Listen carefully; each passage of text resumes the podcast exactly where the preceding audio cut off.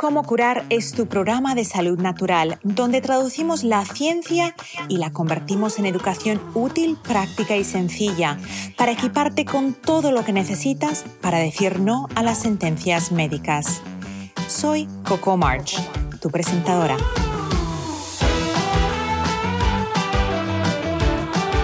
Cómo curar está patrocinado por vitatienda.com, tu tienda online sin intermediarios donde encontrarás suplementos, fórmulas antiedad para la piel y el cabello, limpieza del hogar sin tóxicos y mucho más. Visita vitatienda.com y entra el código como curar para recibir un 10% de descuento en tu primera compra. Hoy en el episodio número 3 de Cómo curar vas a descubrir la verdad sobre los anticonceptivos. ¿Son realmente inocuos o deberías saber ciertas cosas que te han estado escondiendo? Tengo un invitado excepcional, David Vargas, que nos va a hablar sobre la cara oculta de los anticonceptivos. ¿Son los anticonceptivos tan inocuos como nos han dicho? La verdad es que la mayoría de las mujeres en algún momento en nuestras vidas los hemos utilizado y otras mujeres los han utilizado por décadas. David es fisioterapeuta con maestrías en biología molecular y biomedicina con un enfoque en dietética y nutrición dirigidas por la psiconeuroinmunología clínica. Y si no has oído hablar sobre la psicoinmunología psiconeuroinmunología clínica, David te va a decir exactamente lo que es. Es autor del libro Si no quieres tomar pastillas, toma decisiones. David Vargas, bienvenido. Hola, ¿qué tal? ¿Cómo, estás, Coco? Muchas gracias por invitarme a, este programa, a este podcast, a este vídeo, que estoy encantado de, de poder colaborar contigo. Muchas gracias, David. Las mujeres eh, que tú ah, pasas, a las que tú pasas consultas, a, las que ayudas de, de, cientos de condiciones fisiológicas, emocionales, pero una de las cosas que, que muchas mujeres utilizan son anticonceptivos y la teoría o lo que nos han explicado es que los anticonceptivos realmente son inocuos. De hecho, en la clínica Mayo la experta en anticonceptivos, en su propia website en de Clínica Mayo, indica que independientemente de cuál anticonceptivo estés tomando, si no notas nada, es que no está ocurriendo nada. ¿Qué es lo que me puedes decir sobre la cara oculta de los anticonceptivos? Bueno, lo primero que, eh, sería conveniente es entender realmente, ah, reflexionar acerca de si son realmente correctos. El primero es cuando hablamos de ciclo menstrual. A mí me gusta decir que el ciclo de la mujer en realidad se le debería llamar ciclo ovulatorio, porque no tiene como objetivo menstruar, es decir, descamar el endometrio para sangrar, sino que tiene como objetivo ovular. ¿Para qué? Para que pueda haber relaciones sexuales, fecundación y reproducción de la especie. A partir del momento en el que entendemos que el objetivo del ciclo de la mujer es ovular y no menstruar, cuando vemos cuáles son los efectos de las hormonas anticonceptivas y vemos que lo que hacen es frenar la ovulación, eso uh, dispara uh, las alarmas de, la conciencia del cerebro. Es un momento, el objetivo es ovular y las hormonas anticonceptivas evitan la ovulación. Obviamente hay muchas mujeres que se las toman justamente por eso, para evitar los efectos o para evitar la concepción, para evitar el embarazo. Pero uh, la, la palabra a la que quiero llegar de un modo crítico es el término de regular, cuando se dice que las hormonas anticonceptivas regulan el ciclo de la mujer. En ningún caso. Ah, de hecho, ah, todo lo contrario. El ciclo de la mujer tiene como objetivo la ovulación y las hormonas anticonceptivas frenan esa ovulación. A partir de aquí podemos ir hablando con más profundidad. Sé que las hormonas frenan el ciclo. ¿Es una castración temporal? Es una castración bioquímica, correcto. Si, podemos profundizar un poco en la biología humana, seguro que tus oyentes, uh, muchos de ellas uh, mujeres, conocerán cómo en el cerebro está el hipotálamo y la hipófisis, núcleos neuroendocrinos que producen una serie de hormonas que van a estimular los ovarios para que uh, activen el proceso de lo que se llama foliculogénesis o vamos a llamarle maduración del ovocito para que se libere, haya ovulación y pueda haber em, fecundación. Bien, pues cuando eh, ese ovario produce hormonas como los estrógenos y la progesterona, lo que hacen es se liberan esas hormonas a nivel sanguíneo y el cerebro detecta esas hormonas frenando la función de la hipófisis y del hipotálamo. ¿Qué pasa entonces con las hormonas anticonceptivas? Que si yo por una vía oral me estoy tomando una combinación de estrógenos y progesterona, mi cerebro detecta que el ovario ya está funcionando y por tanto no emite señales descendentes para que el ovario funcione. En resumen, lo que está pasando es que ya no es un eje neuroendocrino en el que participa el hipotálamo, la hipófisis y el ovario, sino que se trata de un, de un eje neuroendocrino de hipotálamo-hipófisis orquestando bioquímicamente la función de los ovarios. En esa función hormonal como tú bien has indicado, la estamos dando. ¿Cuál es el efecto a largo plazo? Porque todas, eh, como siempre hablamos, no somos antimedicamentos. Los medicamentos tienen su función, han salvado millones de vidas y nunca en ningún momento podemos decir que no sirven para nada. Eso sería algo ridículo. Pero lo que sí sabemos es que cuando consumimos un medicamento a largo plazo y los anticonceptivos son un medicamento, ¿cuál es el efecto primero. Además, o sea, ya tenemos esa, ese, ese desequilibrio hormonal que estamos realizando de forma química. Pero, ¿cuál es el efecto secundario que quizás muchas personas ni siquiera piensan a interno, microbiota, intestinal? Háblame de eso. Hay un montón de, de efectos no deseados o efectos conocidos como consecuencia de la toma de hormonas anticonceptivas mantenido en el tiempo. Lo primero que hay que saber es que no todas las mujeres eh, van a poder tomar hormonas anticonceptivas sin que eh, asuman un riesgo. Hay eh, tres grandes grupos de mujeres que tendrían contraindicado el uso de hormonas anticonceptivas.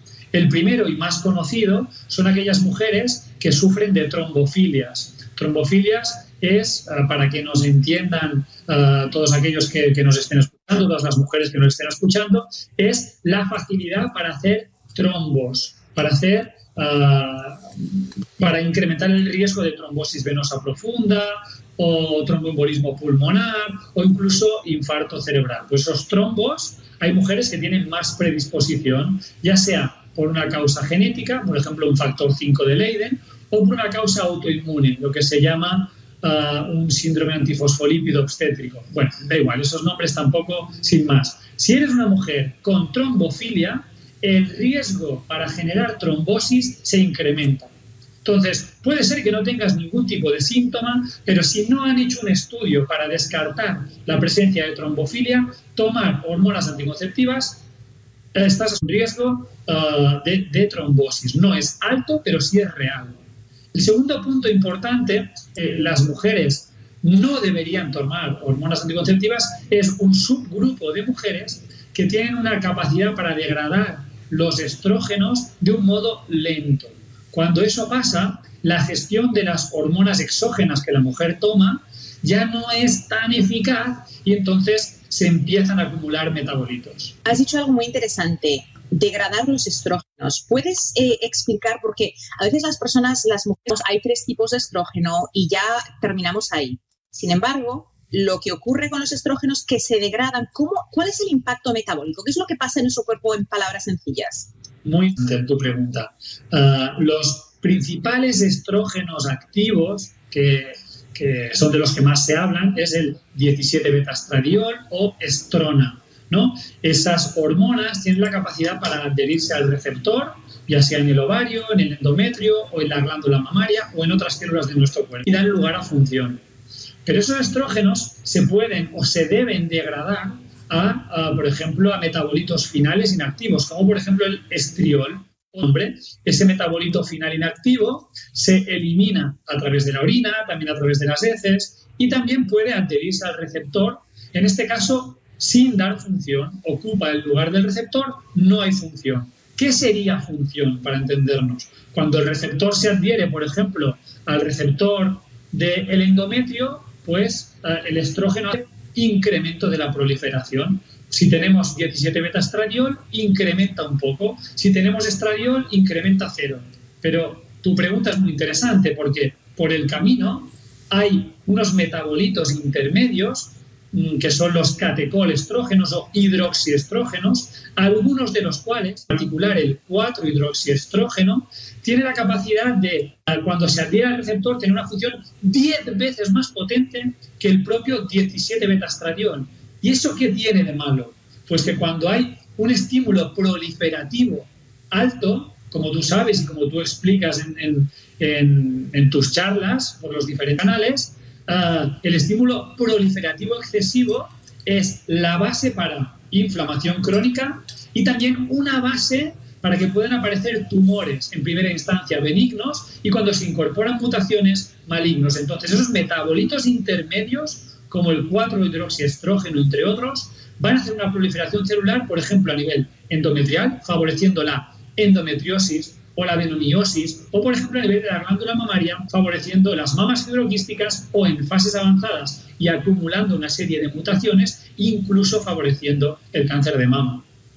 Entonces, cuando miramos a, a esa colección de hormonas y biproductos de esas hormonas, esos metabolitos, que son descomposiciones de esas hormonas, que si una persona está saludable, simplemente pasa por su ciclo y no ocurre nada.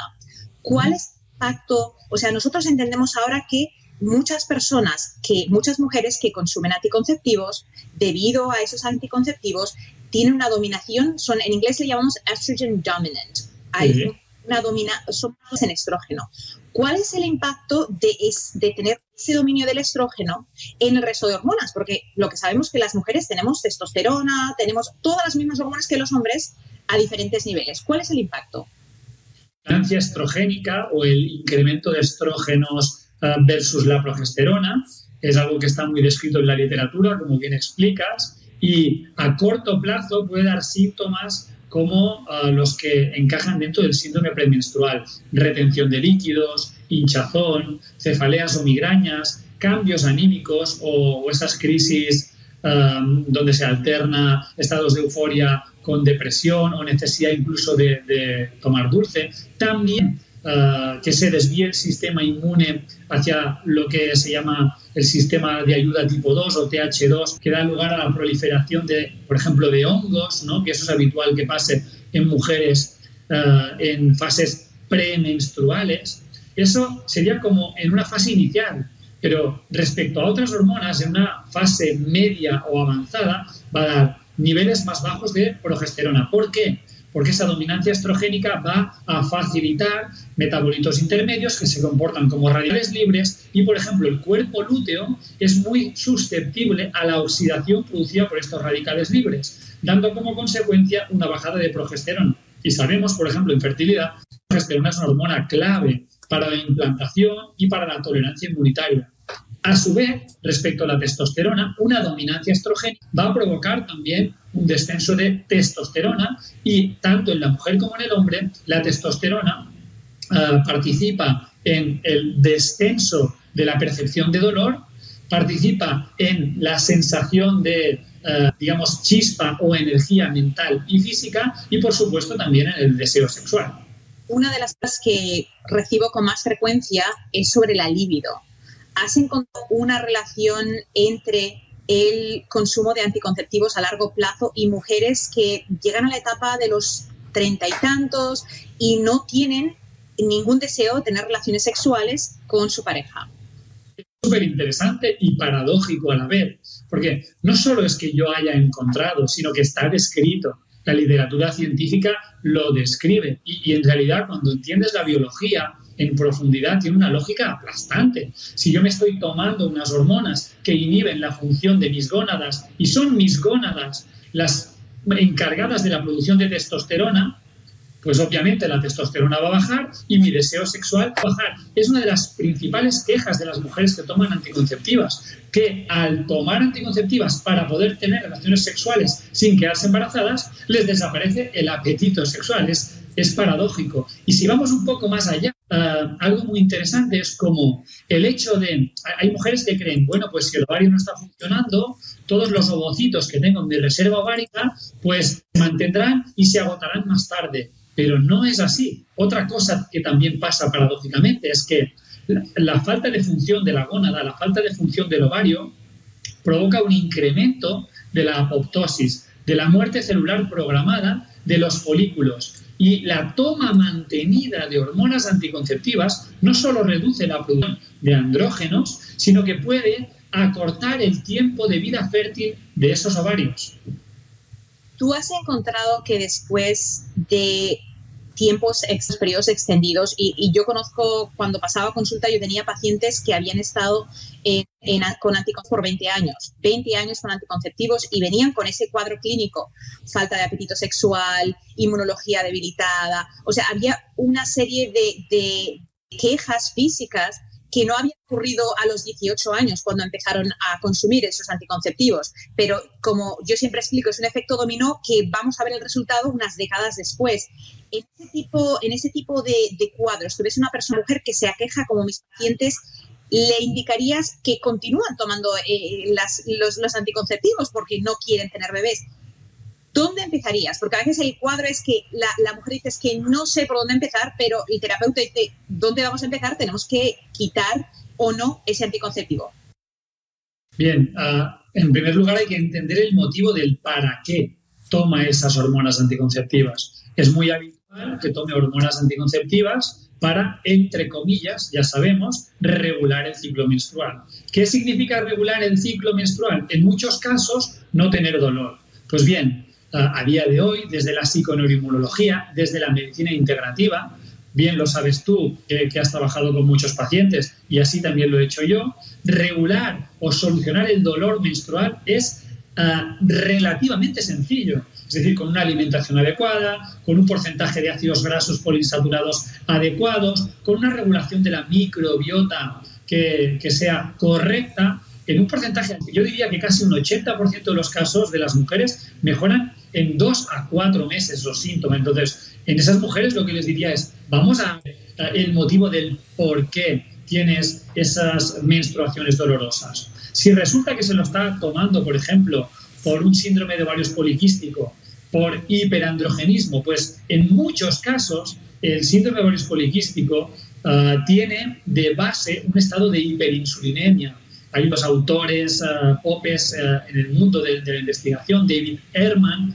que publica ya en 2004 en la revista New England Journal of Medicine, cómo la hiperinsulinemia es la verdadera clave del síndrome ovario poliquístico. Es verdad que hay pacientes que tienen un hiperandrogenismo de origen genético, pero son las menos y las más son la hiperinsulinemia. ¿Cómo abordaríamos ahí?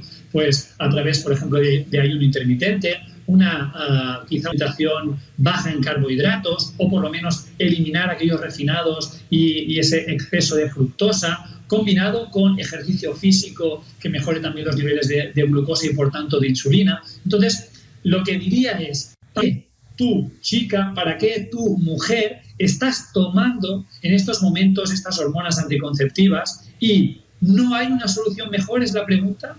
Entonces, cierto, y me gustaría que pudiéramos nombrar cuando llegue el momento, eh, para mí, tres indicaciones útiles donde sí utilizar las hormonas anticonceptivas. Pero hay un montón de disfunciones que recurren a estos fármacos sin que realmente sea necesario. Eh, a mí me gusta decir que de 100 pacientes, 20 tienen patología que necesita un abordaje farmacológico. Y 80 lo que tiene es síntomas que tienen su origen en disfunción. Y la disfunción necesita un abordaje de estilo de vida.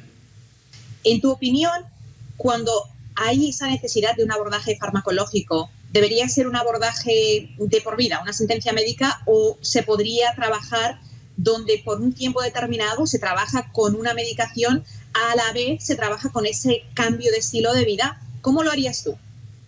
Totalmente de acuerdo con lo que estás diciendo. Ah, se trata de entender la salud y la enfermedad como un hilo que está conectado, el concepto del continuum, ¿no? Y cómo estoy en un estado de salud y empiezo a perder salud y empiezo a generar disfunción, incluso no tengo síntomas todavía, la disfunción va a más, empiezo a expresar una serie de síntomas, pero si me hacen pruebas diagnósticas no va a aparecer nada positivo, la disfunción aumenta, se mantiene y acaba generando patología.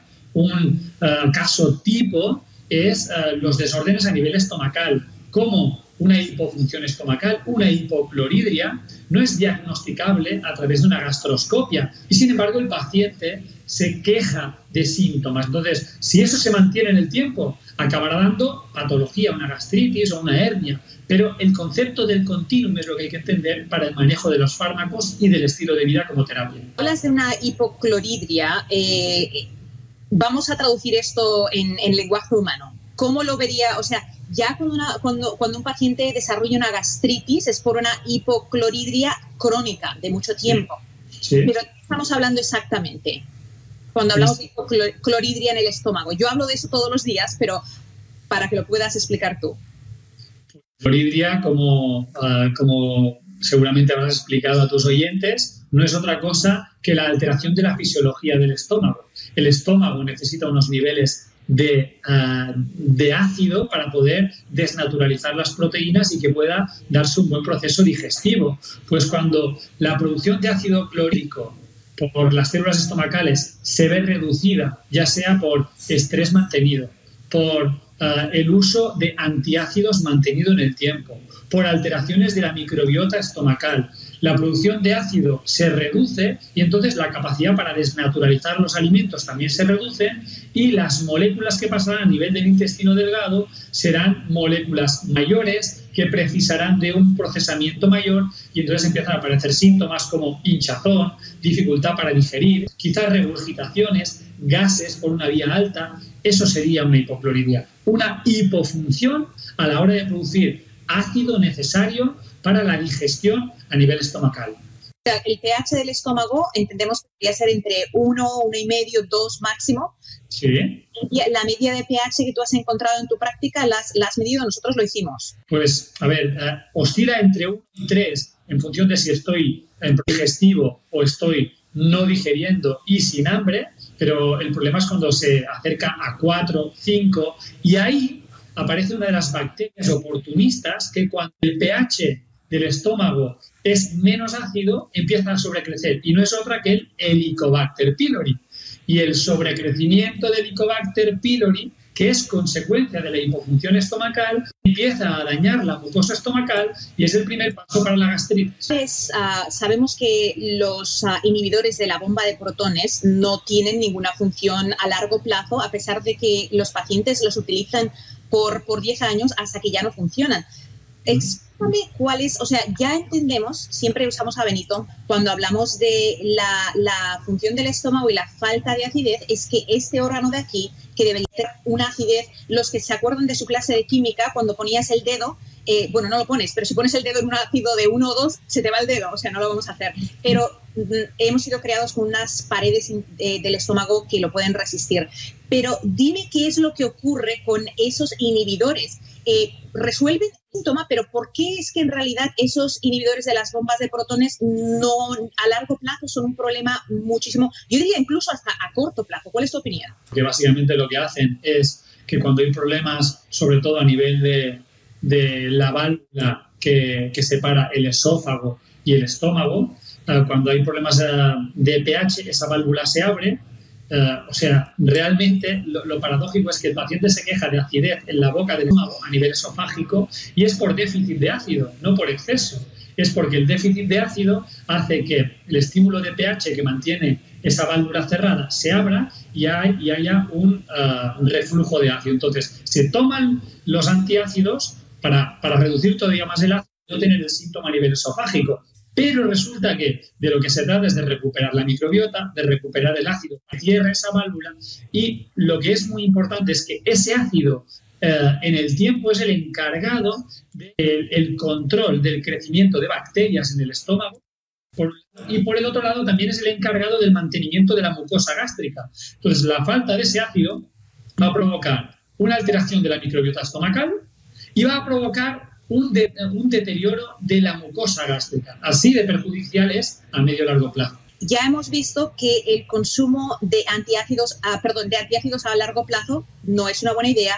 Los anticonceptivos no son una buena idea. Me mencionaste que había tres casos muy puntuales en los que quizá por un corto periodo de tiempo una persona los necesite. Dime cuáles son.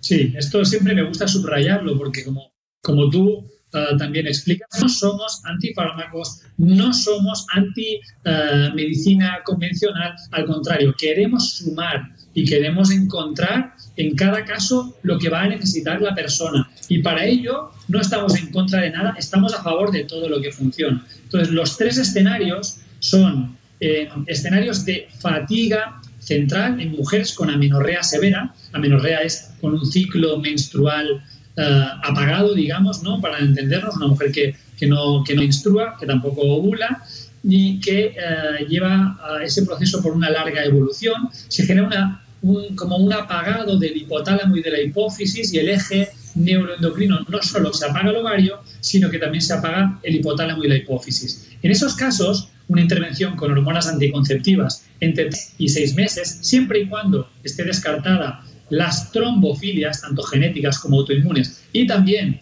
habiendo hecho un estudio de la capacidad para degradar los, las hormonas, ese metabolismo lento del que hablábamos antes, si eso está descartado, puede ser interesante el uso de hormonas anticonceptivas para que entre en juego las hormonas con hipotálamo y hipófisis y una parte del eje neuroendocrino empieza a funcionar. Esa es una.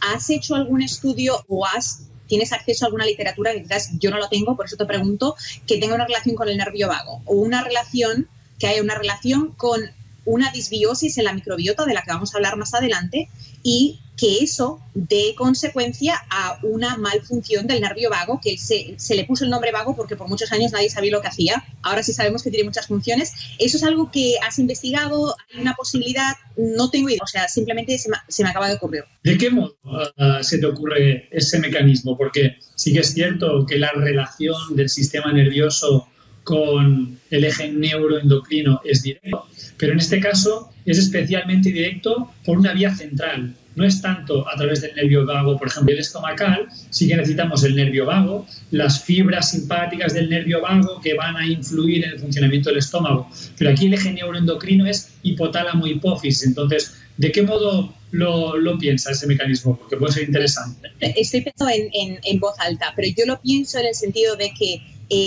eh, la conexión que el cerebro tiene con el exterior es nuestra mucosa intestinal, que mm. es, es, si la desdobláramos es muy grande.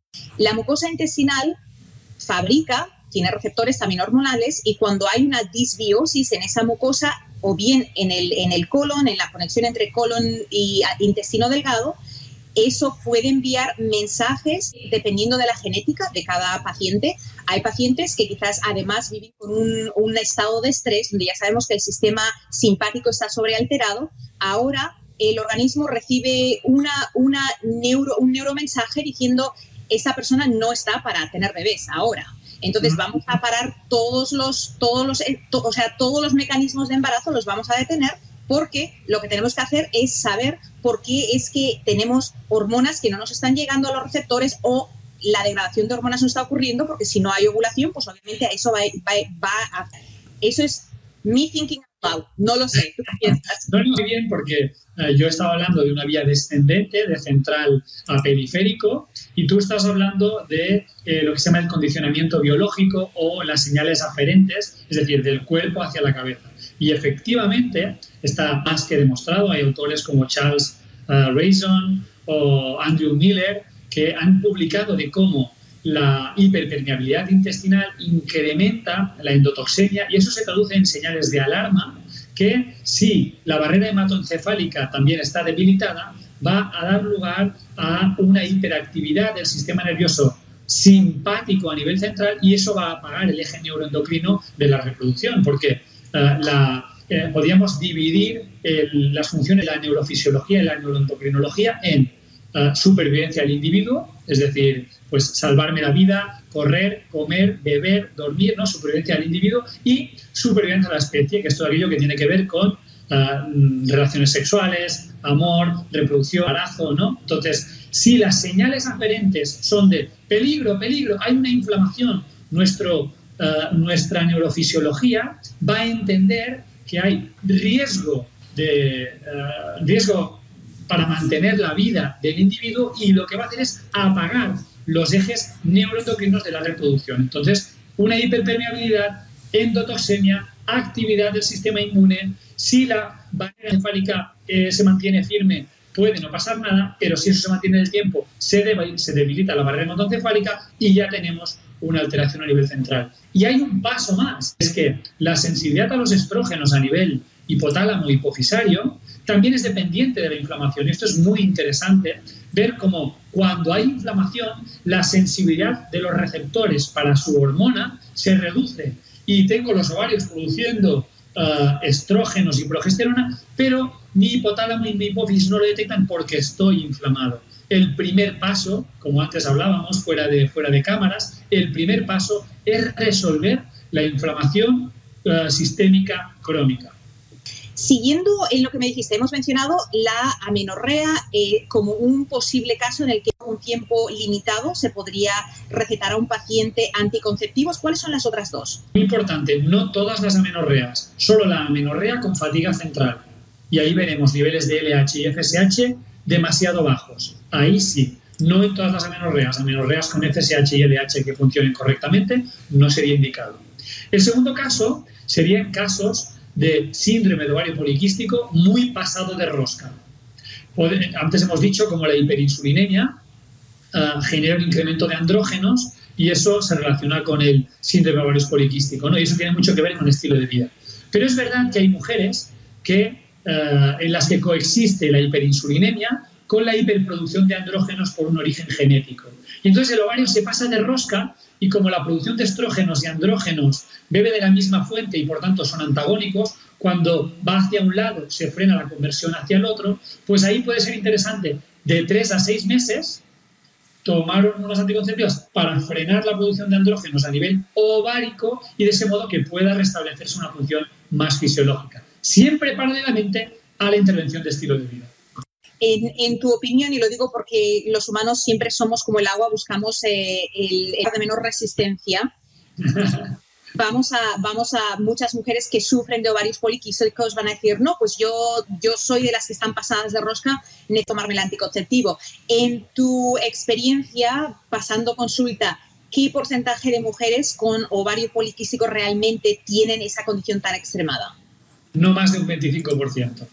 O sea, la gran mayoría en realidad deberíamos buscar un abordaje de modificación de estilo de vida y la persona que tenga también esa condición, aconsejarías que a la misma línea el cambio de alimentación y la eliminación del, consumo de azúcares y carbohidratos o reducción sería importante?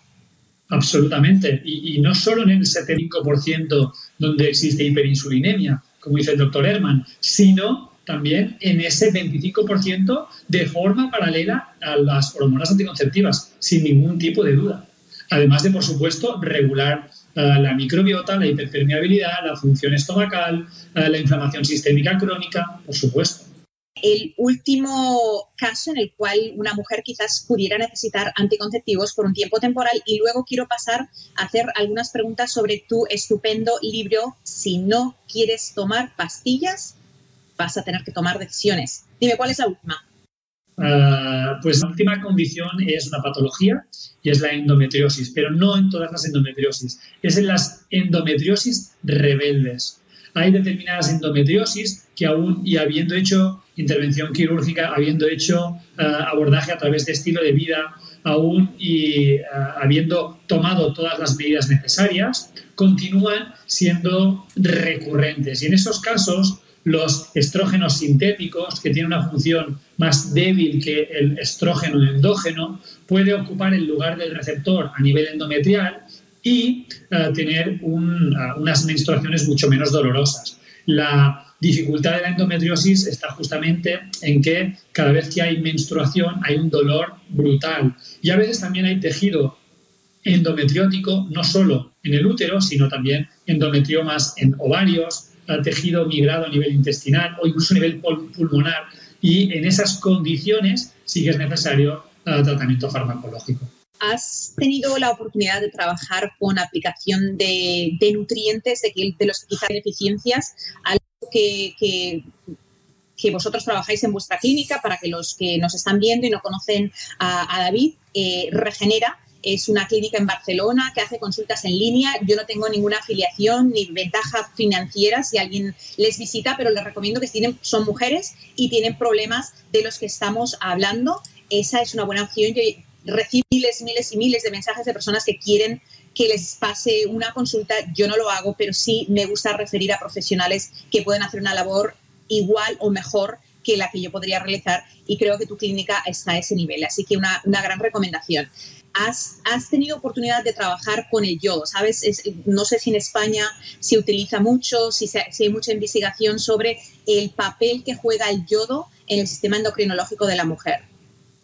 Ahora entiendo que te refieres de un modo ah, a través de los receptores o los transportadores de yodo y eso sí que ah, lo hemos estudiado y justamente en el grupo de investigación donde yo hice el trabajo de final de máster, cómo existen receptores para hormona tiroidea, para, tanto para T3 como para T4, a nivel nuclear y a nivel mitocondrial. Entonces eso es lo que has dicho tú, no es solo para la tiroides, sino que las hormonas que produce la glándula tiroides, que son, bueno, son varias, ¿no? pero podríamos decir T4 y T3, tienen receptores en todas las células de nuestro organismo porque participan en la regulación de la expresión génica, en la proliferación celular, en el crecimiento de tejidos de un modo regulado y, por ejemplo, a nivel ovárico, en la foliculogénesis. Y se ha visto como en mujeres con déficit de función tiroidea o una función tiroidea subclínica que estaría asociada a lo que has explicado tú, al déficit de yodo clínico, ¿no? Como aquí en España pues se mira la TSH y se acepta desde 0,5 a, 4,8 y sabemos que valores que serían necesarios uh, estarían entre 1,5 y 2,5, eso sería lo óptimo. Pues encontramos mujeres con 3,8 y bueno, es un desorden subclínico y entiendo que obedece a lo que has explicado tú pues ahí, como la hormona tiroidea, como T4 y T3, a nivel de la foliculogénesis, juega un papel importantísimo en una buena función ovárica, en la producción de hormonas y también en la ah, formación del cuerpo lúteo. Supongo que esas son las dos, ah, por ahí es por donde puede encajar o lo que yo sé de hormona tiroidea y en este caso tú dominas mucho más de yodo. Y la, y la la cuestión es que, como tú bien has mencionado, la T3 y la T4 es una, es una molécula de tirosina, un aminoácido, pero la abundancia son las moléculas de yodo. Entonces, es esa unión lo que crea esas hormonas activas. Pero lo que se ha descubierto es que cuando hay deficiencia de yodo es como si tú, yo utilizo el ejemplo de los dominós, tú sabes que puedes poner todas las piezas eh, de un dominó de pie, tocas una pieza y se caen todas, pero si te faltan, algunas se caen, las otras no. Quien dice todo diferentes nutrientes, vitamina D3, eh, selenio, zinc, minerales de los que hay deficiencia.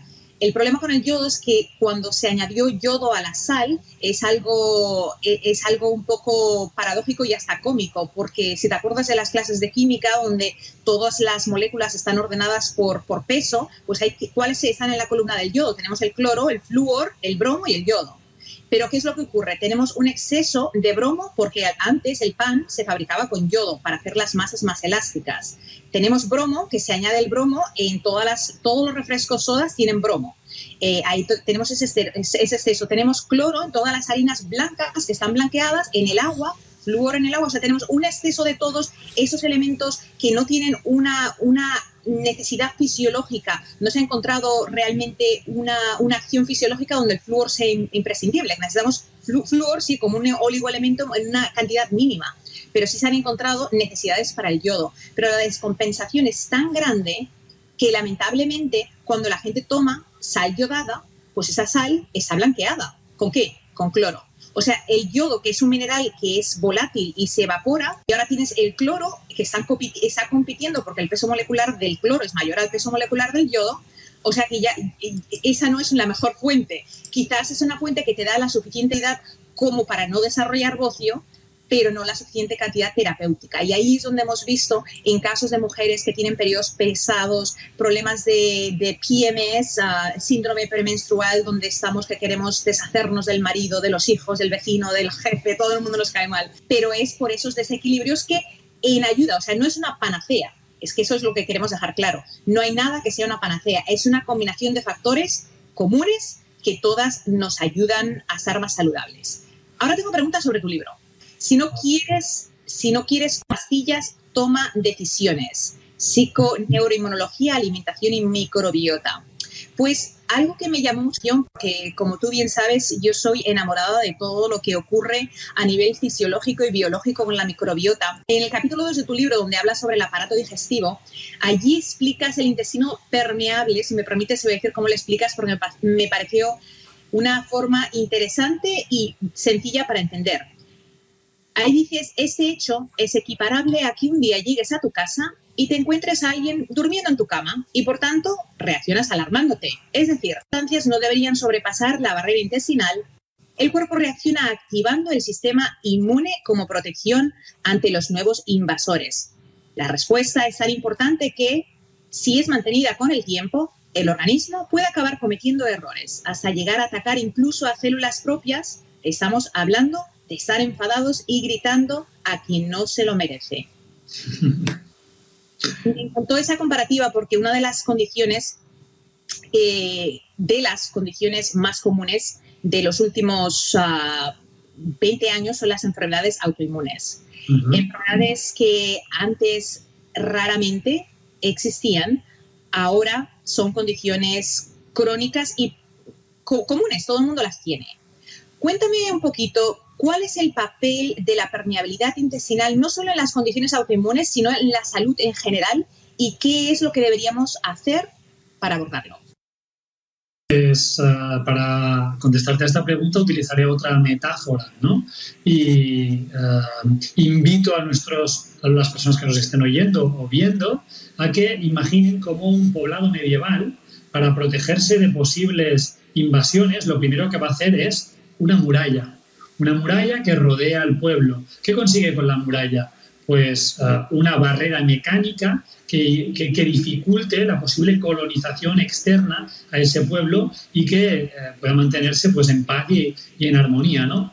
Pues la muralla que separa el mundo interno del mundo externo, es decir, de, eh, pues de, lo que pasa dentro de nuestras células y nuestros órganos, de lo que pasa fuera, esa muralla es el intestino, la muralla más grande que, que tenemos eh, en nuestro cuerpo, además de la piel, es sobre todo el intestino. Y cuando esa muralla eh, empieza a resquebrajarse y a tener agujeritos, resulta que facilita la posibilidad de que ese pueblo pueda, pueda ser colonizado por potenciales invasores. Y entonces ahí lo que vamos a encontrarnos es que eh, van a empezar a entrar quizá personas que pueden empezar a perturbar la armonía de ese pueblo. Y dentro del pueblo tenemos el sistema inmune, el sistema inmune innato, que serían ah, los seguratas de, las discotecas, aquellos que responden rápido, de forma inespecífica y sin memoria. Pues, eh, ¿tú quién eres? Eh, no tienes que estar aquí, pues fuera, ¿no?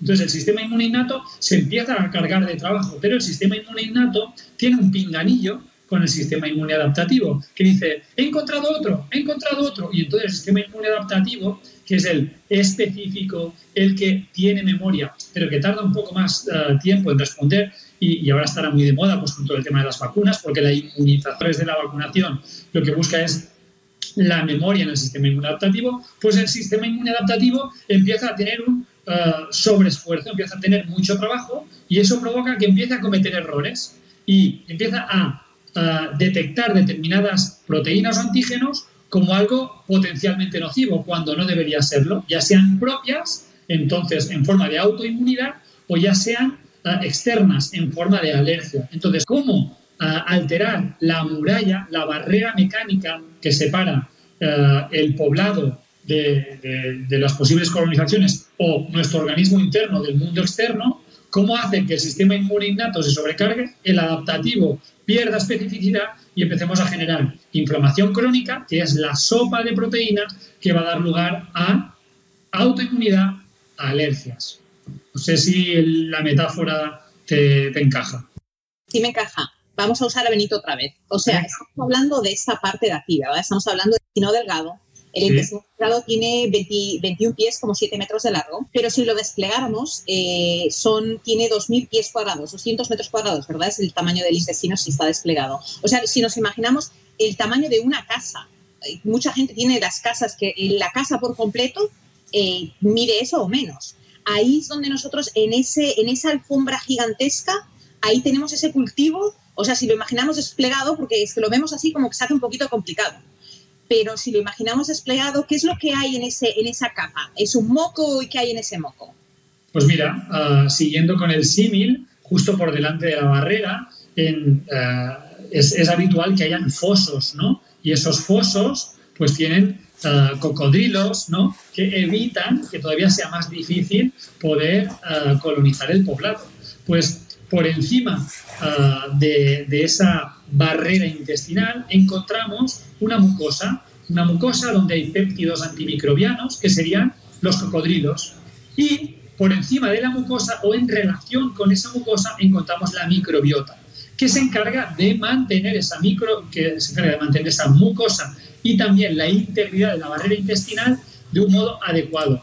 A mí me gusta símil eh, imaginar que tenemos pues arqueros por encima de, esa muralla y alrededor del poblado. Y esos arqueros protegen de otros posibles invasores. Esa es la relación entre la microbiota, la mucosa y la barrera intestinal. Cómo estos tres elementos se interrelacionan entre ellos para formar la barrera mecánica que impide que podamos ser colonizados por microorganismos, por uh, péptidos con un tamaño mayor del que debería ser, o determinadas partículas de bacterias o incluso virus que harán hiperreaccionar nuestro sistema inmune, dando lugar a cefaleas, síndromes uh, de fatiga crónica, dando lugar a síntomas intestinales, a dolor musculoesquelético, artritis y multitud de, de sintomatología dependiendo de la susceptibilidad genética de cada persona. Hemos estado hablando sobre los anticonceptivos, el impacto que tienen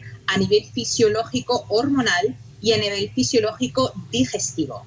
Ahora estamos hablando, hablamos también de la importancia de tener el estómago, esa cavidad, con un pH de entre 1 y 2,5, es el pH óptimo para hacer una digestión.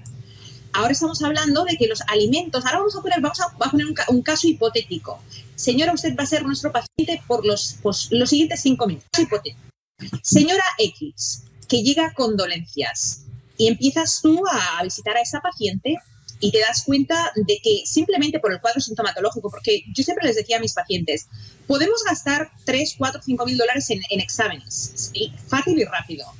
O podemos intentar hacer lo que te voy a decir que vamos a hacer anyways, de todos modos, y, vemos qué tal funciona y cuando ya tengamos ese cuadro un poquito más, más relajado y con menos sintomatologías, en lugar de tener que hacer exámenes por 5 mil dólares, tenemos mil dólares de exámenes y ya vemos cuál es la terapia para alcanzar esa optimización.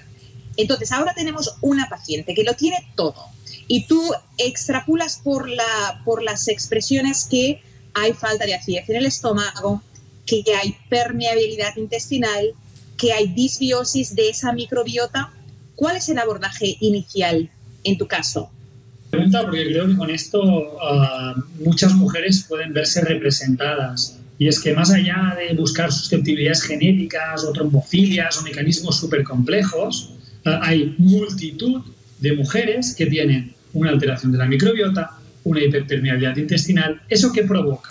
Cuando tengo la puerta de entrada para el mundo exterior, mm, digamos, excesivamente perforada, lo que va a haber es un incremento de paso de partículas potencialmente nocivas, lipopolisacáridos y, otras, y otros péptidos, que a través de la vena porta van a ir al hígado.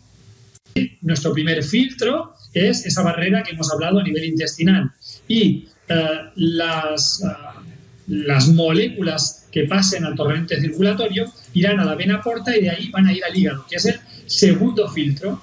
En ese hígado es donde se hace el metabolismo hormonal de los estrógenos.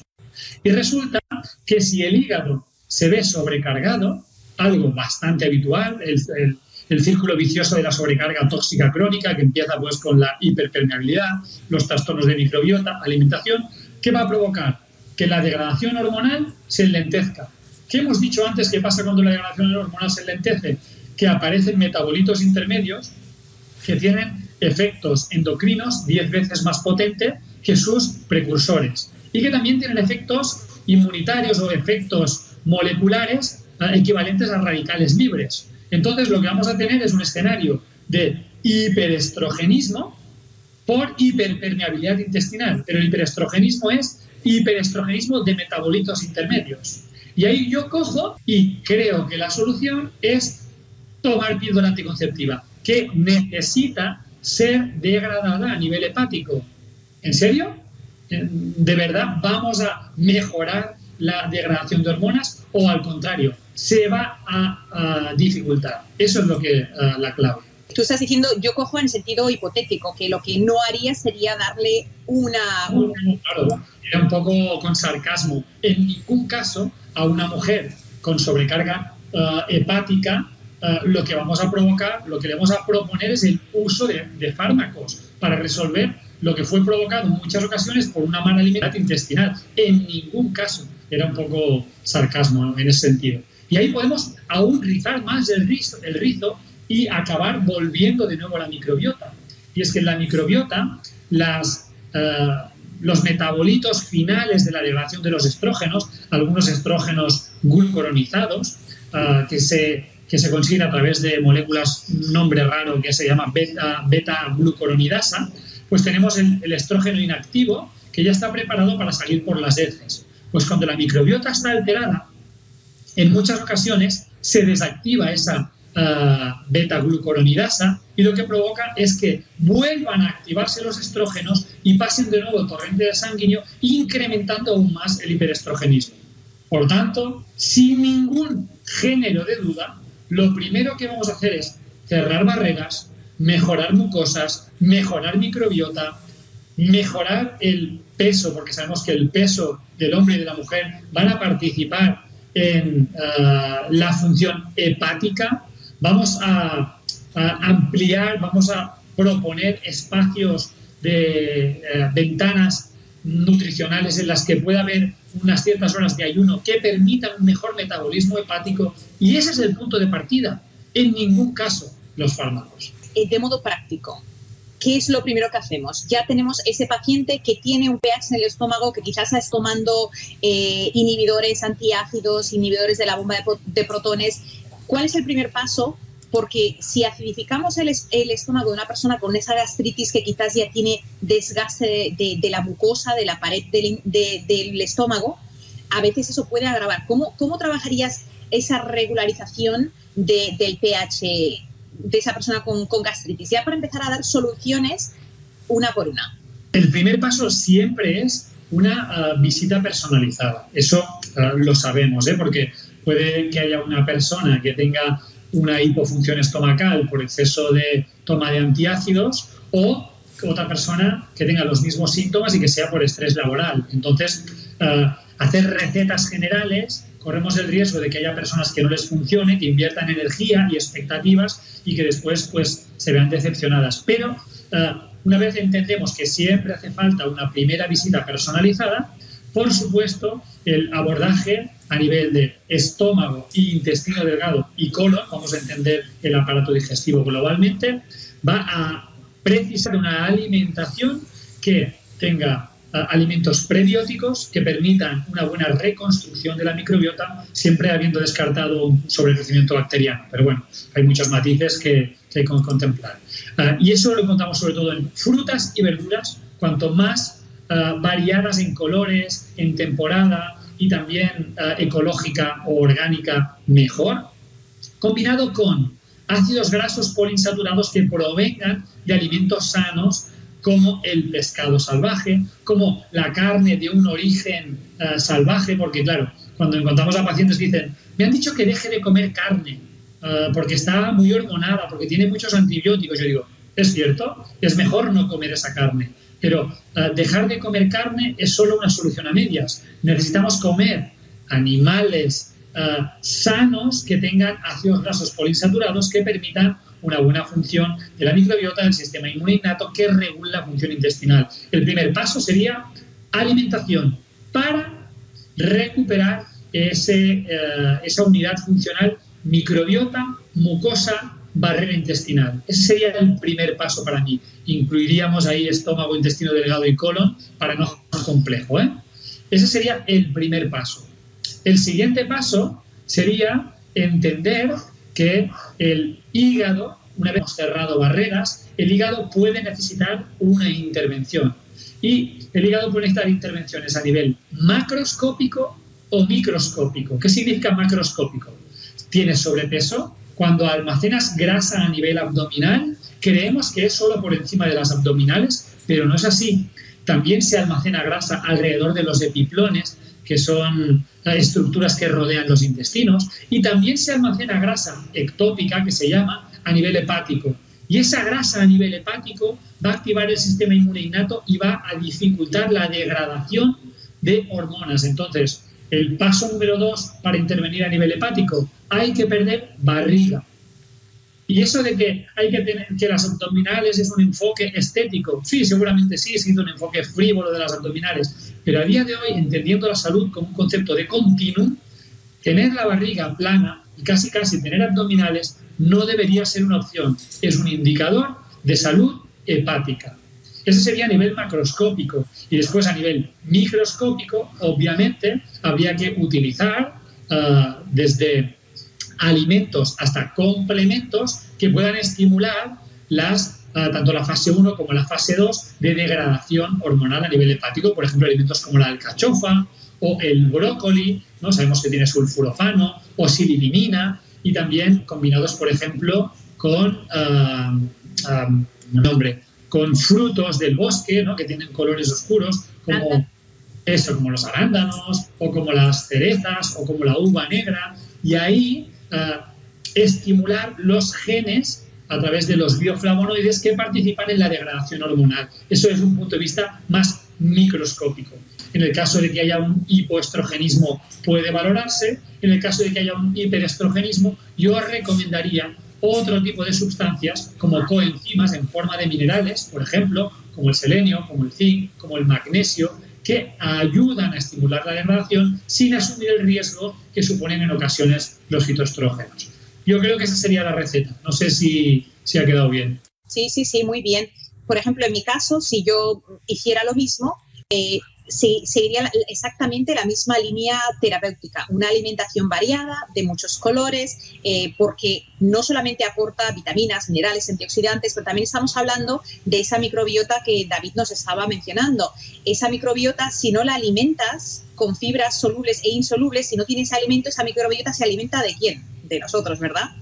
Entonces, muy importante hacer eso y eh, ¿Has utilizado tú plantas medicinales como para utilizar para limpiezas de hígado, apoyar la función hepática, limpiezas de colon, eh, probióticos para el intestino, eh, caldo de hueso de pollo o glutamina para, para el intestino permeable? ¿Qué resultados has tenido? ¿Los has usado alguna vez? Sí, he usado mucho. Ah, lo primero, no me gusta mucho utilizar el término limpieza de hígado porque se asocia a medicina alternativa cuando realmente es un abordaje, un mecanismo de acción tan potente, tan científico, tan estudiado que la terminología lo podría debilitar. Entonces yo lo que hablo es de la utilización de flavonoides para estimular enzimas o para estimular genes que participan en la degradación de hormonas y la eliminación de mm, determinados ah, compuestos moleculares. Ya sé que es más largo, pero uh, separa de, ese enfoque alternativo que en ocasiones hace que se debilite nuestra intervención. Y sí, he utilizado desde plantas como eh, la alcachofa en la alimentación o el brócoli en la alimentación, o complementos como puede ser el sulfano de forma aislada, o por ejemplo eh, complementos como el cardo mariano, que es muy útil, ¿no? Podríamos decir que es casi casi el complemento por antonomasia a nivel hepático, las, ah, los caldos de huesos por su alto contenido en minerales y su capacidad uh, como coenzimas y, y también una, una, estrategia que a mí me encanta y es extremadamente sencilla y cero coste, muy barata, es el ayuno intermitente. Utilizar periodos en los que el aparato digestivo no esté digeriendo permanentemente para de ese modo poder estimular las vías de degradación hormonal.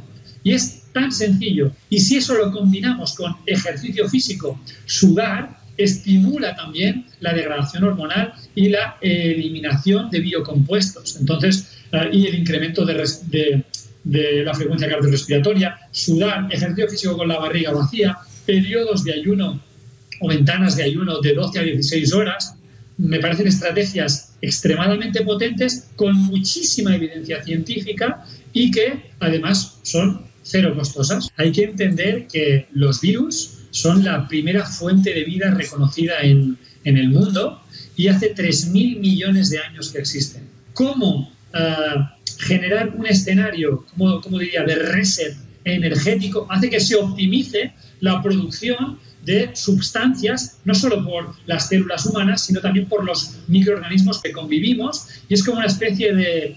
Eh, hay que ser eficientes, no hay energía, no vamos a despilfarrar generando una proliferación celular, una producción hormonal y una cantidad de desechos exagerada. Y todo se orquesta para optimizar los recursos. Y es tan barato como ventanas de ayuno de 12 a 16 horas diariamente. Y si se combina con ejercicio físico, entonces ya es la bomba. Y yo a eso diría probióticos. Cada día, cada día hay más evidencia.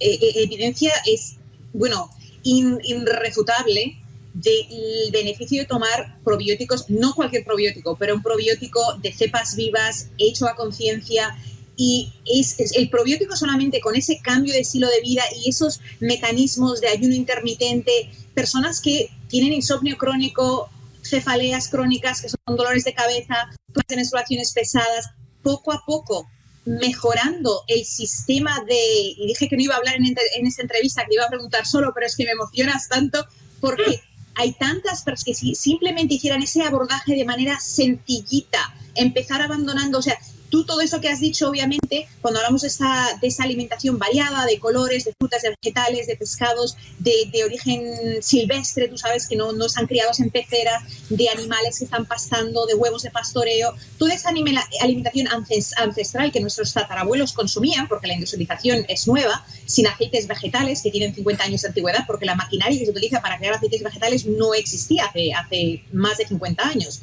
Fue un efecto secundario de todo lo que se hizo para la Segunda Guerra Mundial se, crearon maquinarias, habían desechos y bueno, pues vamos a sacar el aceite y a venderlo. Y es un aceite totalmente tóxico.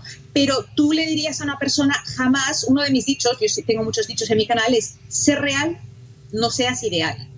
Qué bueno. Le dirías a alguien, de hecho mi primer libro, eh, su nombre es Ser real, no seas ideal.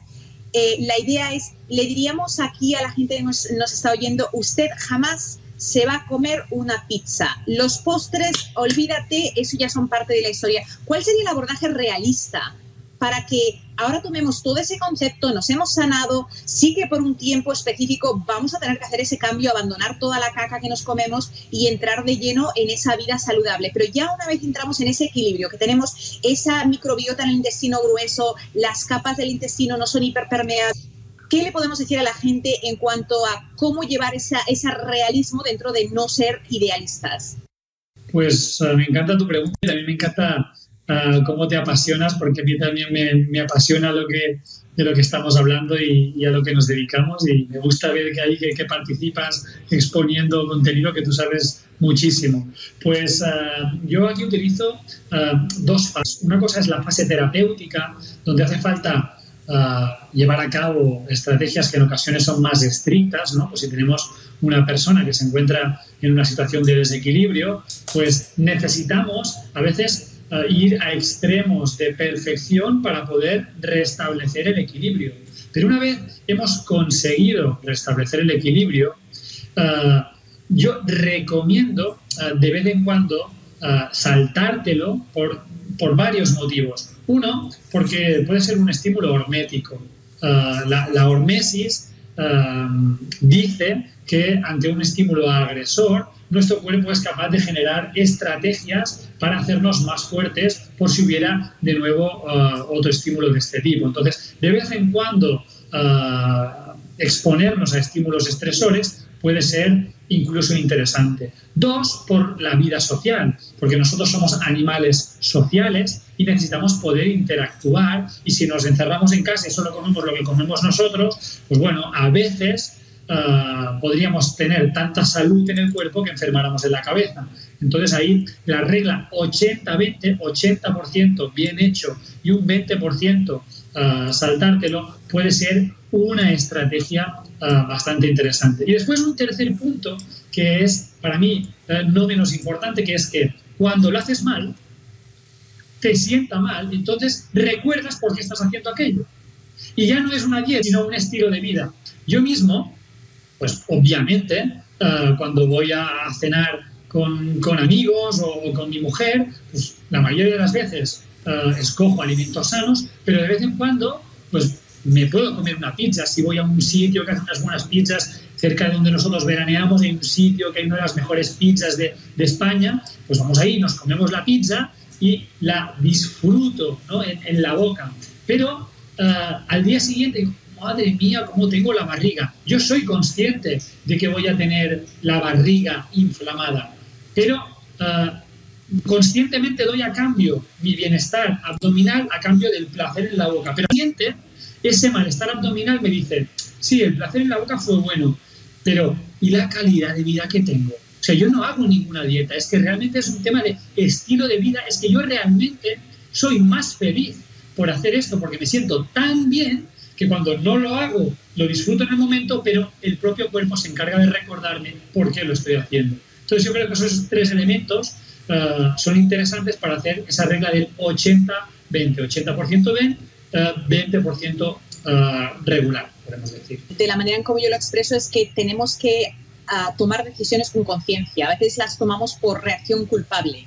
Yo, yo, siento que repartimos más culpa que conciencia. El concienciamiento de por qué nosotros elegimos hacer algo es más importante que el sentirnos culpables por hacerlo. Entonces, eh, de la manera en como yo le digo a la gente, tú tienes que elegir algo que te apasione, que te gusta, que tú sabes que es malo, y tú dices, a mí es que me encantan los helados, soy intolerante a la lactosa, tienen colorantes, pero yo una vez al mes me voy a tomar un helado, pero la clave está en que te lo tomas con esa conciencia de que sabes que no es bueno y que sabes que no es algo que me lo tomo hoy por la noche, mañana me lo tomo por la tarde, esa elección de decirlo, hoy lo hago. O quien le dice a mí, por ejemplo, me encantan las margaritas. En España los cócteles no son tan en Estados Unidos, pero yo no me tomo una margarita todas las semanas. Pero de cuando en cuando me tomo una margarita cargadita con su tequila y me la disfruto y no siento culpabilidad. Pero ahí está la clave en que cuando nosotros sabemos que un impacto de tomarnos 50, 75 mililitros, 3 onzas de alcohol es malísimo para el hígado, pero es peor vivir diciendo, ay, ojalá pudiera tomarme ese helado, ojalá pudiera tomarme esa margarita. A ver, no ser que sea una persona que tenga realmente una adicción al alcohol, un alcohólico,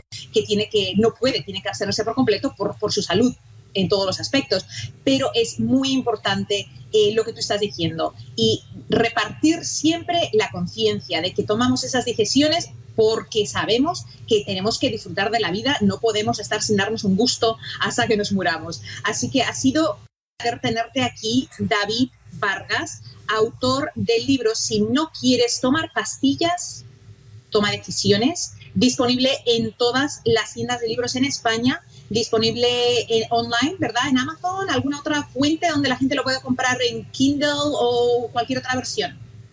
Sí, um, yo creo que uh, está en ebook en Amazon y la verdad, no sé si está en muchos sitios, a lo mejor en la editorial me matan, pero uh, esa es la referencia que siempre damos. Supongo que por Kindle también debe estar.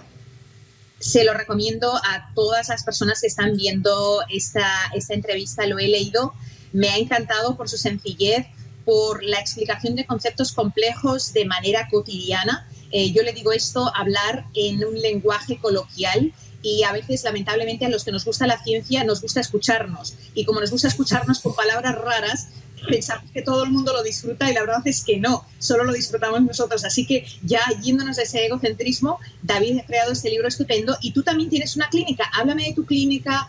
Mucha gente que te está viendo ahora están en Estados Unidos, en Latinoamérica, pueden consulta contigo o pueden hacer una consulta con alguno de tus colegas? Tenemos cuatro clínicas en realidad. Ah, nos pueden encontrar en la página www.gruporegenera.com y ahí pues tenemos una, una vertiente ah, asistencial donde tenemos en estos momentos un equipo de 17 terapeutas, se hace consulta online y tenemos ahora mismo cuatro clínicas y en vías de abrir dos, tres más y por el otro lado tenemos también una vertiente formativa que hacemos pues másters en medicina integrativa, en psiconeuroinmunología, en enfermedades autoinmunes, en aparato digestivo y eh, esa sería pues nuestra empresa.